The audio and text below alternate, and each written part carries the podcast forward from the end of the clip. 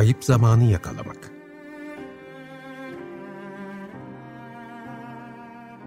Ölümünün 100. yılında Marcel Proust.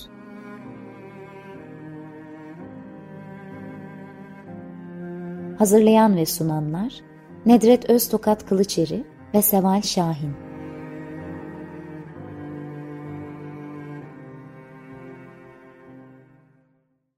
Merhaba, 95.0 Açık Radyo'dasınız. Proust'un ölümünün 100. yıl dönümü dolayısıyla Nedret Öztokat Kılıçeri ile birlikte yaptığımız programımıza hoş geldiniz.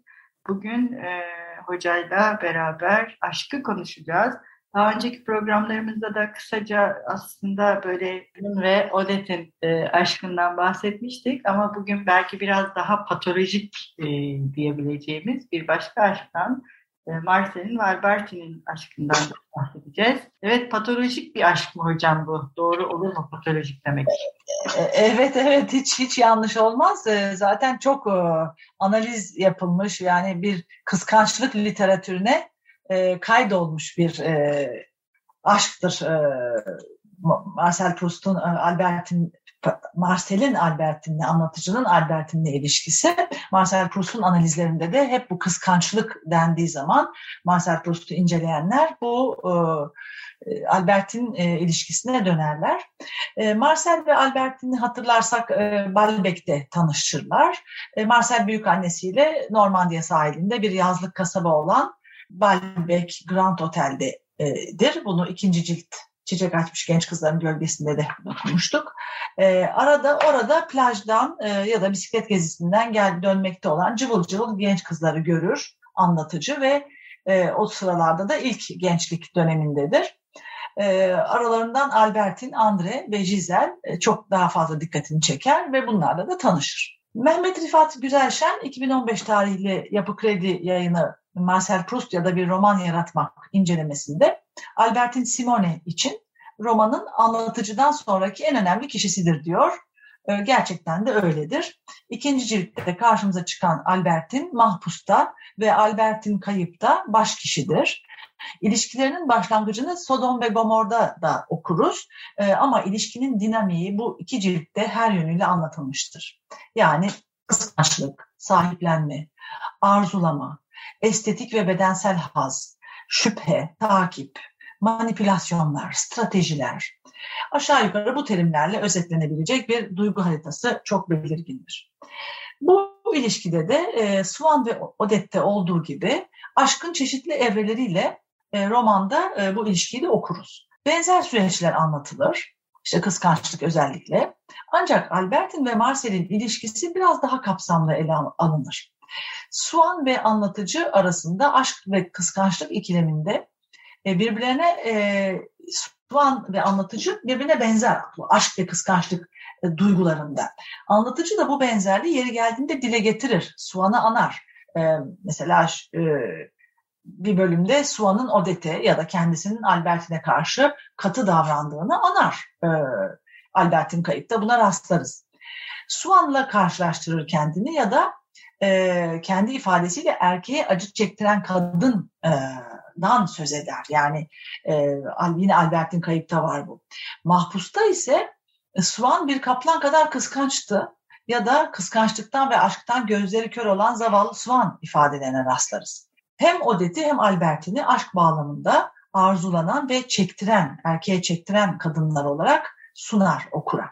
Odette gibi Albertine de erkeğiyle eşit seviyede okumuş değildir. Onlar gibi sanattan, edebiyattan anlayan kadınlar değildir. Ancak şurası kesin, iki kadın da erkek partnerlerini kuşkulara gark edecek, onları paranoyaya varacak, varsayımlarla umutsuz, öfkeli ve kıskançlıktan akıllarını yitirecek hale getirmeyi iyi bilirler.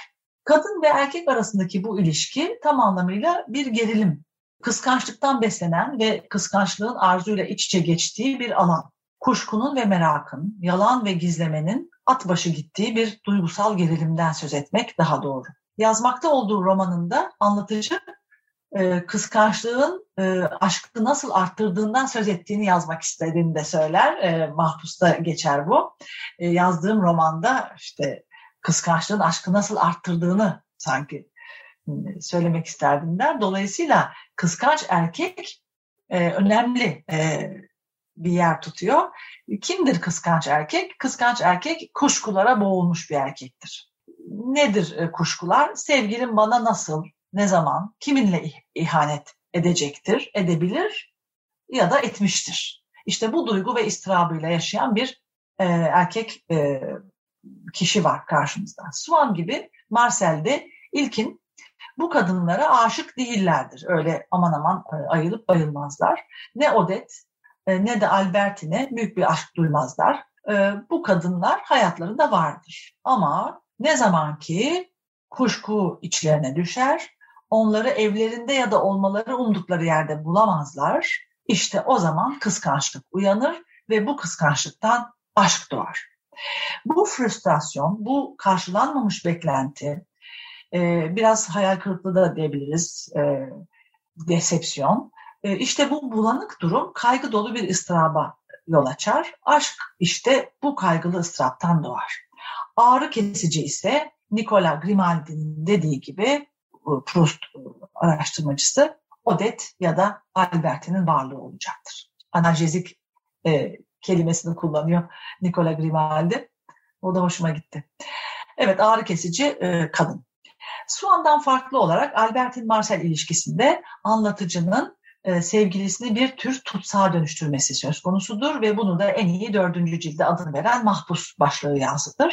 Kıskançlık anlatıcıyı koyu bir denetime yöneltir, kadını sürekli denetlemek ister ve sürekli hakimiyet kurma çabası içinde bir Marcel 2 ciltte de karşımıza çıkar. Hatta biraz da okuru yorar diyebilirim ama öyle ince analizler vardır ki es geçemezsiniz bu hezeyanları. İnsan ruhunun labirentine sokar bizi Proust. 4. cilde adını veren bu mahpusluk, bu kapatılma, özgürlüğü elinden alınma, tahakküm etme aslında Albertine'nin varlığına yöneliktir. Anlatıcının söyleminde hapis, mahpus, hapsolma, esir sözcükleri sıklıkla yer alır. Hapsedilen, özgürlüğü alınan Albertine'dir. Güzel giysilerle, ona ayrılmış odasıyla, istediği zaman çıktığı at ya da av gezintileriyle, terzi Fortuny imzalı giysilerle, sürekli gelen, ona kendisine alınan şık eşyalarla, armağan sözü verilen yatla, Rolls-Royce'la eve kapatılmıştır Albertine. Hiçbir şeye izni yoktur adeta. Marcel'in yanından ayrılıp bir akşam biraz tartışırlar, odasına gider ve pencereyi açar. Kız, anlatıcı büyük bir kuşkuya kapılır. Çünkü pencereyi açması yasaktır. Evde hava cereyanı olmaması için daha baştan hizmetkar François ve Marcel tarafından tembihlenmiştir kız. Anlatıcının yan odada açılan pencerenin sesini duyar duymaz irkilmesi çok dikkatimizi çeker. 352. sayfada bakabiliriz. Kaçmak istese kaçabilir miydi diye bir soru soruyor.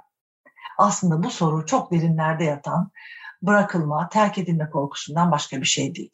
Albertine anne, kız kardeş ve sevgilidir Marcel için. İlk ciltte ayrıntıyla betimlenen şu annesinin gelip kendisini öpmesini beklediği o sabırsız, umutsuz çocuğun ruh hali var ya, işte o bu kitapta tekrar anılır. Annenin öpücüğü teselli olacakken o bölümde beklemeyle bir ıstıraba dönüşmüştü. Bir davet vardı aşağıda, Swann davetliydi ve çocuk bir ızdırap çekti. Bu epizodda hatırlanır mahpusta ve yine Albertine kayıpta. Dikkatli bir okurun gözünden kaçmayacak örüntüler vardır. Arzunun mutluluk gibi kederi de getirmesi, anlatıcının aşktan kurtulma isteğiyle başa baş giden hakimiyet arzusu gibi. Yani hem hakim olmak istiyor hem bitsin istiyor ilişki. Öyle ki okur da ikilemde kalır. Örneğin bir yerde, aslında birçok yerde anlatıcı artık aşktan kurtulduğumu hissediyordum, aşkım bitmişti gibi ifadeler kullanır. Derken onu öyle bir kıskançlık krizinde görürüz ki bir daha dönüp o bölümü okuma ihtiyacı duyarız. Bu gelgitler sağlam bir kıskançlık şemasına bağlanır. Hatırlarsınız, romanda aşkı ele alırken Swann'ın Odette'in varlığında ve yokluğunda içine düştüğü duygusal gerilimden bahsetmiştik. Swann Odette'den uzaktayken, başka bir yerdeyken Forchville kontuyla mı acaba bu gece gibi bir kafasında senaryo kurgulamıştı ve bu varsayımlarla kıskançlığa kapılmıştı. Bu da zaten arzu ve ıstırabı meydana getirmişti. Mahpus ve Albertine kayıpta benzer, hatta daha güçlü bir hareket. duygusal bir sarmal Albertine ve Marcel arasındaki ilişkiyi bize betimler. Bu hareket sözcüğünü kullanmışken ufak bir ekleme yapayım. Proust'un romanını hareketin romanı olarak tanımlayanlar da vardır. Değişimi, dönüşümü okuruz Proust'un metninde. Ayrıca düşüncenin, zihnin hareketi de sıklıkla betimlenir. Albertine ile Marcel'in ilişkisinde de bu hareket, gelgitler, evrilmeler, geriye dönüşler, tekrar inceleyip sık dokumalar ve tabii en önemlisi sürekli çalışan anlatıcının, sürekli çalışan zihni, hayal gücü, anlatıcının bu zihninin hareketi de bizi bu hareket romanı kavramına, düşüncesine getiriyor. Evet. Bir ara verelim. Ne çalalım bugün? Evet. Bugün bu Albertine kayıpta, Albertine gittikten sonra bir akşam düşüncelere, duygulara dalmışken yukarı komşusunun Masone'nin Manon çaldığını ve ondan ezgiler duyduğunu söyler. Ben de o dinledim.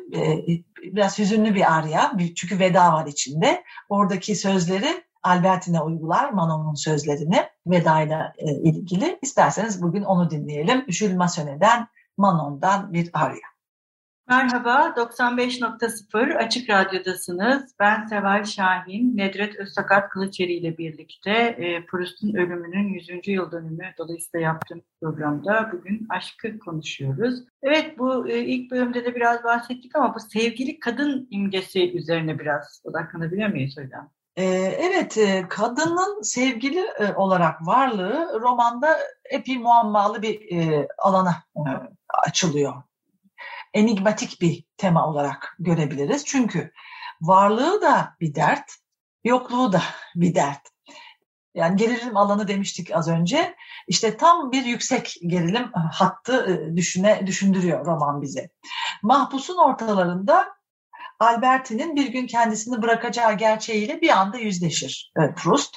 Çok ilginçtir bu bölüm. Ondan sonra zaten örgünün çözülmesi gibi gelecek. Çünkü Albertine'i hapsettiğini anlar. Bu gerçekle yüzleşir ve Albertine'i tekrar analiz etmeye başlar. Çünkü Albertine ne kadar hapsedilmiş olsa da, yani gözetim altında, işte her şeyine karışan bir erkekle beraber olsa da, karışmıyor da soruyor sürekli. Kadınlara ilgi duyan birisidir. Örtülü bir geçmişi olan, çapkınca bir kızdır. Bir yere gittiklerinde kadınlara çok ilgiyle, hatta çapkın bakışını, dirseğiyle onlara değmeye çalıştığını fark etmiştir anlatıcı. Eskiden bazı kız arkadaşlarıyla yakınlaştığını, öpüştüğünü mesela bilerek ya da bilmeyerek Albertine ağzından kaçırır. Bunları da duymuştur. Albertine böyle kaçıcı, kaçak bir figür aslında Marcel'in hayatında. Duygular da öyle. Mesela Mahpus'ta 372. sayfada Albertine'nin hayatı inanılmaz ölçüde inişli çıkışlı, en büyük arzuları inanılmayacak kadar geçiciydi der anlatıcı. Mahpusta ise o beni bırakmadan ben onu bırakayım diye bir düşünceye kapılır. O gece Madame Verdurin'lerin evindedir ve bakar acaba Albertine de gelecek mi oraya falan diye böyle bir iz peşindedir. Ve akşam döner dönmez kendinden emindir. O beni bırakacak, nasıl da ben onu bırakayım daha önce diye kızı çağırır ve ayrılmaları gerektiğini söyler. Bir kriz akşamıdır bu. Marcel'in manevraları, manipülasyonları, kızın ağzından sizi seviyorum, sizsiz yaşayamam türünden bir şeyleri duymak uğruna yaptıkları tam bir tiyatrovari sahnelemedir. Bir tatbikat gibidir, çünkü tatbikatı da kullanıyorum. Bir yerde general lafını kullanıyor kendisi. İşte bu kendini bu simülasyona kaptırır. Uzun uzun işte ilişki bitecek, merak etmeyin, birbirimizin yoluna çıkmayız, birbirimizin karşısına çıkmayız falan gibi bir şeyler söyler. Derken kız susarsın, dinler. Gidecek bir yerim yok, ben burada mutluydum demesiyle aşkı depreşir. Marcel'in ve birlikteliklerine devam kararı alır. Kız uysallaşır bu arada, hiçbir yere gitmez, evde daha çok kalmaya başlar ama hüzün yerleşir gözlerine, tavırlarına ve anlatıcı bunları gözlemlemektedir. Değişimi görür ve içinden onunla bu ilişkiyi uzatmaması gerektiğini yineler durur, çünkü bir başka aşkı depreşmiştir, o da Venedik. Şöyle der, Albertine'nin varlığı üzerimde bir yüktü, onun yumuşak, somurtkan haline bakıyor, ayrılmamış olmamızı bir talihsizlik olarak görüyordum. Venedik'e gitmek istiyordum. Mahpusta var bu bölüm. Ya da yine aynı bölümün biraz ilerisinde, evet Venedik'e gitmem gerekiyordu, tam zamanlıydı der. Romana adını veren mahpusluk durumu, bu Venedik duygusunun da isteğinin de yükselmesiyle içinde kendine dönük bir analize de yol açar ve bir pranga metaforunu kullanır. Albertine benim bir şekilde bağlı olduğum Paris'ten ayrılmamı engelleyen bir prangaydı der ve bu pranga sözcüğünü 2 kez kullanır. Gerçekten artık kurtulmak ister. Kız zaten süzgünleşti, böyle yani keyifsizleşti. Artık sevgisi azalır ve bağlılık ona ağır gelmeye başlar. Romanın sonunda kıza ayrılık kararını bir mektupla bildirmeye karar verir. Mahpus böyle biter. Ama sonraki cilt Albertine kayıplı başlangıcında François gelir. Mademoiselle Albertine bir mektup bıraktı ve gitti der. Yani bir mektup var ama mektubu da gönderen ve alıcı değişiyor. Tam Marcel onu bırakacakken Albertine mektup yazıp ben gidiyorum, beni aramaya çalışmayın türünden bir mesaj bırakıyor ve gidiyor. İşte roman gidişten sonra başlar ve aşkın bittiğinden emin, ayrılıkla işinin kolaylaşacağını düşünmüş, en azından o mahpusun son sayfalarında kendinden emin anlatıcı birdenbire ısrarla kızın eve dönmesi, geri gelmesi fikrine saplanır. Yani bu gel gitler çok ilginç, çok derin. Gelecek, mutlaka geri dönecek. Bunlar çok sık tekrarlar. İşte artık bir anlamda hezeyanlı ifadelere dönüşür. Sıklaşır bu ifadeler. O kendine aşırı güvenle ıstırap arasında gidip gelir.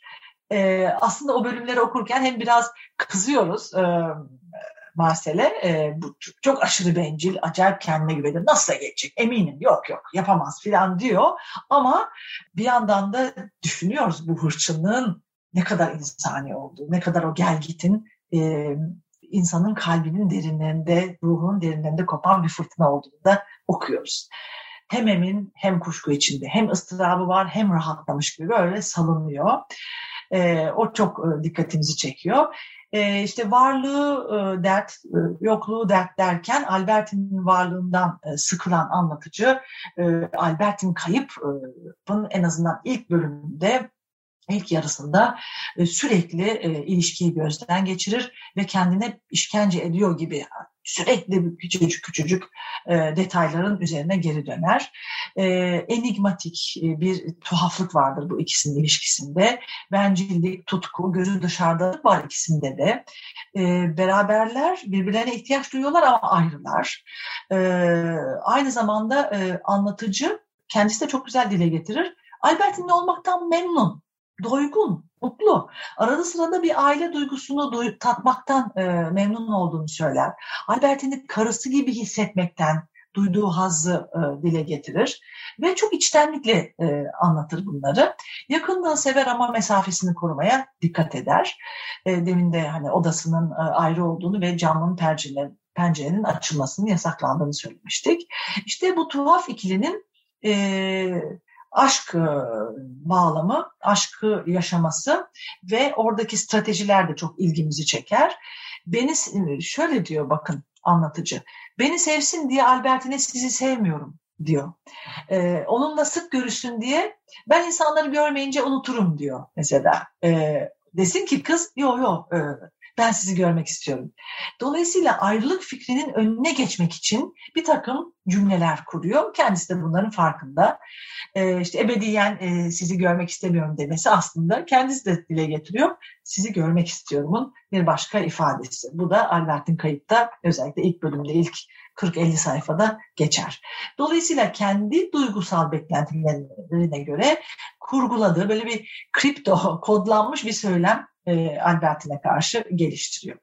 Ve son olarak kıskançlığın Albertine'den nasıl kaynaklandığına da değinmek gerekir mutlaka. Bu Albertine'nin umursamazlığı, bir anda arada başını alıp gitmesi, arkadaşlarıyla buluşması ve bu gittiği yerlerin adresinin açık olmaması ve tabii başka kadınlar olan ilgisinden de kaynaklandığını söyledik. Ama Albertine'nin kendini en rahat hissettiği bir başka alan daha var. O da yalan söyleme. O kadar doğallıkla yalan söylüyor. Sonra yalan ortaya çıktığı zaman o kadar doğallıkla "Aa evet, hay Allah öyleydi, farkında değildim" falan deyip daha sonra ileriki, özellikle Albertine kayıpta hep hatırlıyor anlatıcı, "Sizi sevdiğim için küçük bir yalandı bu, kabul ediyorum" gibi ifadeler var. İşte bunları duydukça anlatıcı, o da giderek eskiye ait yaşanmışlıkları sürekli deşmeye başlar. "Size yalan söylediğimde size olan sevgimden söylüyorum" diyor mesela. Bunu da Mahpus'ta okuruz. İşte bu örüntü içinde anlatıcı da sürekli kanıt arayan, ipucu peşinde izler süren bir dedektife dönüşüyor. Albertine kayıpta, Albertine yazdığı bir mektubun dipnotunda, Albertine'e bir mektup yazıyor. Dipnotta da Sherlock Holmes'un hikayesine döndü bu diyor. Kendi ifadesiyle benzetiyor kendi durumunu. Bir de hatta kızgın, "Siz beni ne sandınız?" diyor. Çünkü Saint Louis'a da rica etmişti işte. Bakın bakalım kız teyzesine mi gitti Albertine diye. Bu tabii "Yok, ben yutmadım bunları" gibi bir mektup yazıyor sonra. Bu görevlendirmeler de çok ilginç. Hani Senlu'dan rica ediyor, "Git bak bakayım burayı terk etti acaba teyzesinde mi?" Ama aynı şekilde mesela en yakın arkadaşı Andre'yi onun yanına katıyor. "Git, beraber gidin" diyor. "Albertine birileriyle görüşüyor mu bakın" diyor Andre için. François, hizmetkarı François'a söylüyor. İşte Trocadero'ya mı gidecek? "Oraya beraber gidin" diyor. Ya da şoförüne biraz dedektiflik, işte casusluk yapmasını söylüyor. Balbec'te tanıdığı bir otel personeli var. Ondan Amede'den rica ediyor. "Oralara geldi mi, gitti mi?" diye böyle bir paranoyayla iyice karışık merak, gerçeğe ulaşma isteği, ızdırabı Marcel'i hiç yalnız bırakmıyor. Böyle çok zor bir ruh hali içinde. Evet, bu kıskançlık ve aşkın yokluk üzerine kurulması biraz René Girard'ın bu üçgen arzu kavramını da evet, aslında belki dinleyicilerimiz ona da biraz bakmak isterler. Bunu da orada hatırlatmış olalım. Ve hocam çok teşekkür ederiz. Ne diyelim bütün dinleyicilerimize, aşkla dolu ve aşkla okumalar mı diyelim? Evet. Böyle güzel analizlerin de tadını çıkarmak lazım bence. Gerçekten çok insanın ruhuna iniyor, derinlerine iniyor Marcel Proust. Hoşçakalın, görüşmek üzere.